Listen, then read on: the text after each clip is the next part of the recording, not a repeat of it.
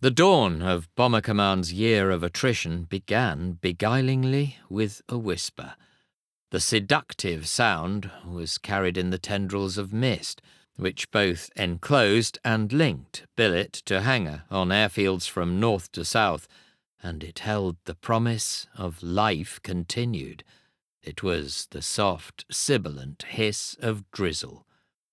The rain crept and swept the length of eastern Britain, from the flat fens of Cambridgeshire and Lincolnshire to the soft contours of Yorkshire and up into County Durham, dribbling from the wings of hooded Halifaxes, Stirlings, and Lancasters poised at dispersals, glistening the grey of concrete runways lost in the fog, and carrying its damp promise into the austerity of crew huts beneath dripping trees. Its message was that tonight there would be no war.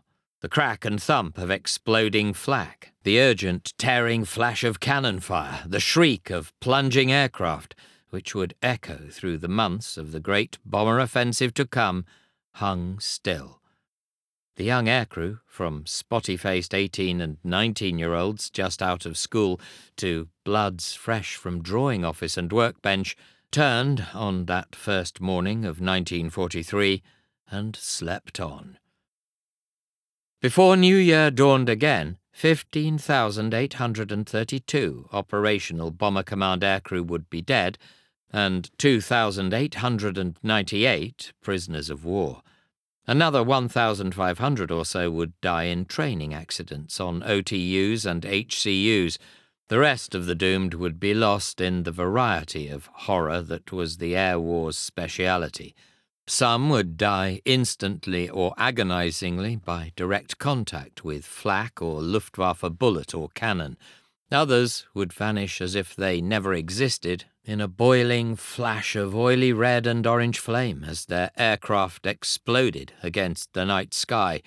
Some would be burned alive, pinned helplessly by centrifugal force as their stricken bombers spiraled earthwards.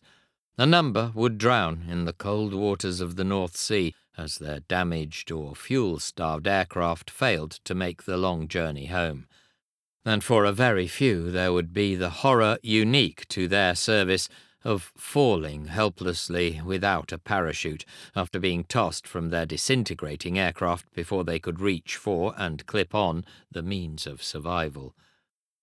In the target areas below, death would also come in a kaleidoscope of chaos never visited in such scale on non combatants from the blast of blockbuster bombs, which could collapse the lungs without leaving a scar on the body, to firebombs which threw out pats of benzol and rubber, to begin conflagrations which greedily gulped oxygen from the air. But for the moment, drizzle and fog meant reprieve.